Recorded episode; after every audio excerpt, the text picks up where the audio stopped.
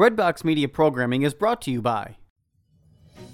We've got good news. The world is open again, and people like you, people of faith, are traveling to Catholic sites around the world. Want to travel with exceptional Catholic leaders this fall, next year, or in the future? Are you looking to see specific sites, celebrate traditional Latin Mass, or travel to destinations without vaccine requirements? We are here to help you deepen your faith on pilgrimage. Give us a call at 1 800 842 4842 or visit us online at selectinternationaltours.com. Select International Tours is your pilgrimage company, and we have the perfect Catholic trip for you. Are you looking to serve God and society? Consider putting your gifts to work as a lawyer. Ave Maria School of Law has been educating faith filled lawyers for over 20 years. Ave Maria School of Law is committed to training lawyers to use law appropriately around the moral issues of our time. Visit avemarialaw.edu to learn more about integrating your faith with a law degree.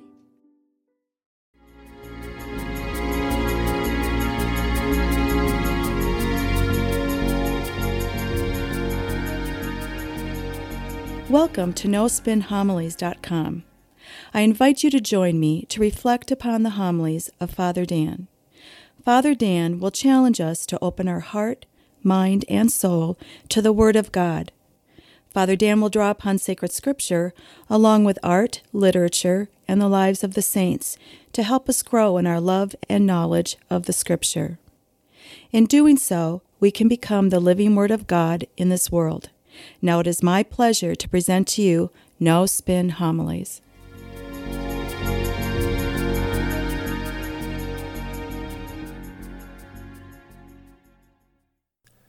In today's Gospel, Jesus begins calling his apostles.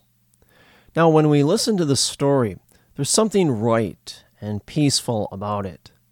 Matthew here is showing us that at the very beginning of Jesus' ministry, this is exactly what Jesus' ministry is essentially all about calling people to him.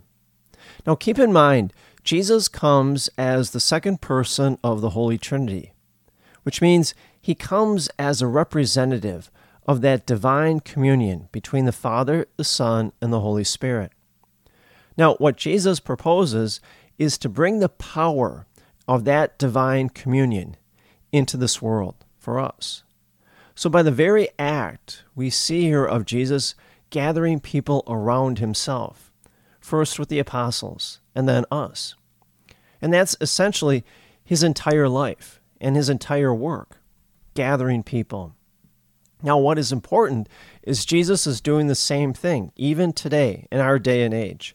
Jesus is now gathering us to himself. And so, when does it start? Well, at the moment of our baptism. See, this is one of the reasons why I always say baptism is the second greatest event in our life. All of us are baptized in the name of Christ and have been drawn into the holy family of the Holy Trinity between the Father, Son, and Holy Spirit. And I think that's why we find this story so rich.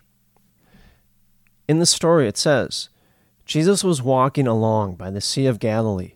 He saw two brothers, Peter and Andrew, casting their net into the sea. They were fishermen. Now, notice first, it's not just by accident that Jesus runs into these apostles. Jesus just doesn't stumble upon them. No, the Greek words that are used here is Jesus focused his attention and watched intently Peter and Andrew. Better yet, God Himself was watching them. Now, the story continues. They were throwing their nets into the sea. Well, God takes delight in us and the good, simple things that we do in our lives. St. John of the Cross once said, Imagine God looking at you and smiling with delight. Now imagine Jesus looking at Peter and Andrew and smiling with delight at the beauty and the simplicity of their lives. Where else do we see that? Well, go back to Genesis in the fall, before the fall of grace. It says that God walked in easy friendship with Adam and Eve in the cool evening of the garden. Now, if any of you have ever lived in the Middle East Saudi Arabia, Iraq, Iran, the Holy Land. The cool evening is always the best part of the day, when the sun goes down. Now, everything is more comfortable. Well, that's exactly when God walks with Adam and Eve, which means what? God wants easy friendship with us. What happens after original sin comes into this world? Well, according to the story, Adam and Eve, they cover themselves because they're ashamed, and then they hide from God. Now, God comes into the garden, prepared to stroll again with Adam and Eve, and he finds they're not ready. In fact, they're not even there. They're hiding from him out of shame. And there begins the tragedy of sin. We have to remember we have a God that wants to walk with us in easy friendship. And yet, sin forces us into hiding away from God. Now, after the fall of grace, the whole Old Testament, I would say, can be summed up in one sentence. It's the story of God hunting us down, hoping to walk with easy friendship with us again. And so God sends prophet after prophet with the same message I am your God, and you are my people. See, God wants a covenant of love with us. But what does sin do? It always drives us away from God and into hiding. Now, next, Jesus, he, yes, he looks at the apostles with God's eyes with delight. He comes seeking after them. Jesus, God, again is strolling. In this case, he's strolling not necessarily in the garden, but on the shores of the Sea of Galilee. Once more, he's walking with us in easy fellowship, just like he did in the garden. Well, now he's doing it with the apostles. Now he tells the apostles, Come after me. Here we see a typical way of God. God is not simply a force or a distant figure waiting for us to find him. No, it's just the opposite. God is seeking us out. He's the one that always takes the initiative. I'll give you a good analogy of this. Remember the story of the prodigal son? At the very end, the son comes to his senses and go, goes home. And yet, when the father sees him, it's the father who takes the initiative. The father goes running after the son to forgive him and welcome him back into the family. Well, here we see the same thing in the story. Here, in fact, we see the initiative of God's grace. Remember what Jesus said to the apostles in John's Gospel It's not so much you who chose me, but I who chose you.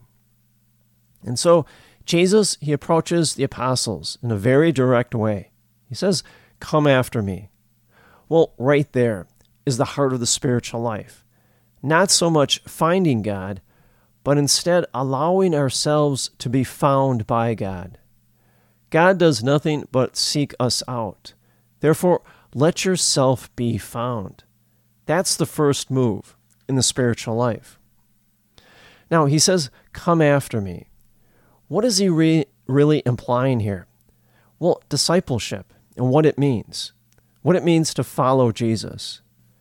Now, Jesus doesn't say to the apostles, Accept my teaching and then you can be my disciple.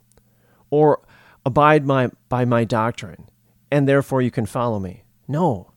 Instead, what he's really saying is walk as I walk, move as I move, think as I think. Jesus is really calling the apostles into apprenticeship with him. Well, the same thing holds true with us.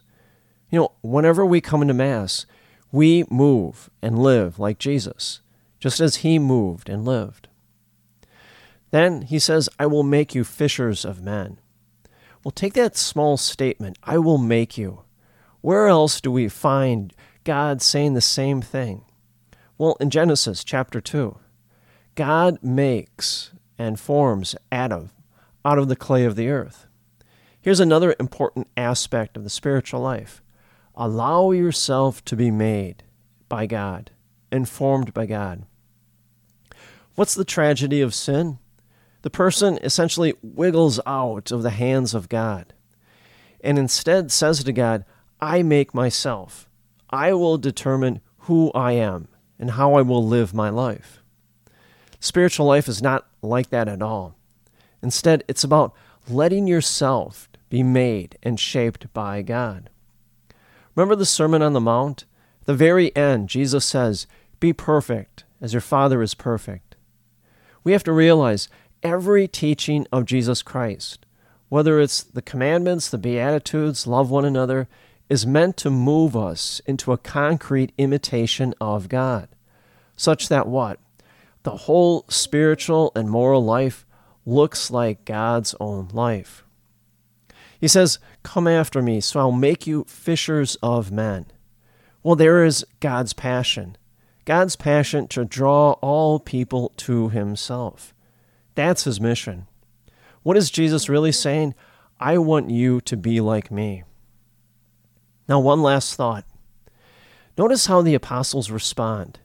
It says, At once they left everything and followed him. Now, that's very interesting. Why did the apostles respond so quickly?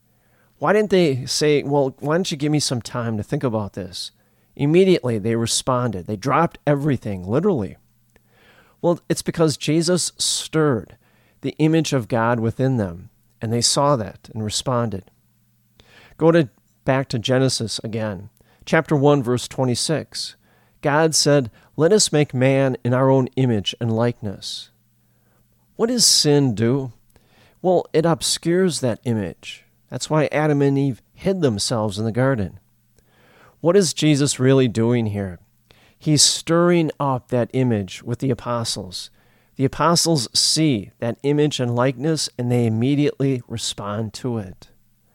Well, we always have to remember we too, all of us, are created in the image and likeness of God. Our whole life is to be like Jesus. What must we do? Let the Lord God stir up that image and likeness in you.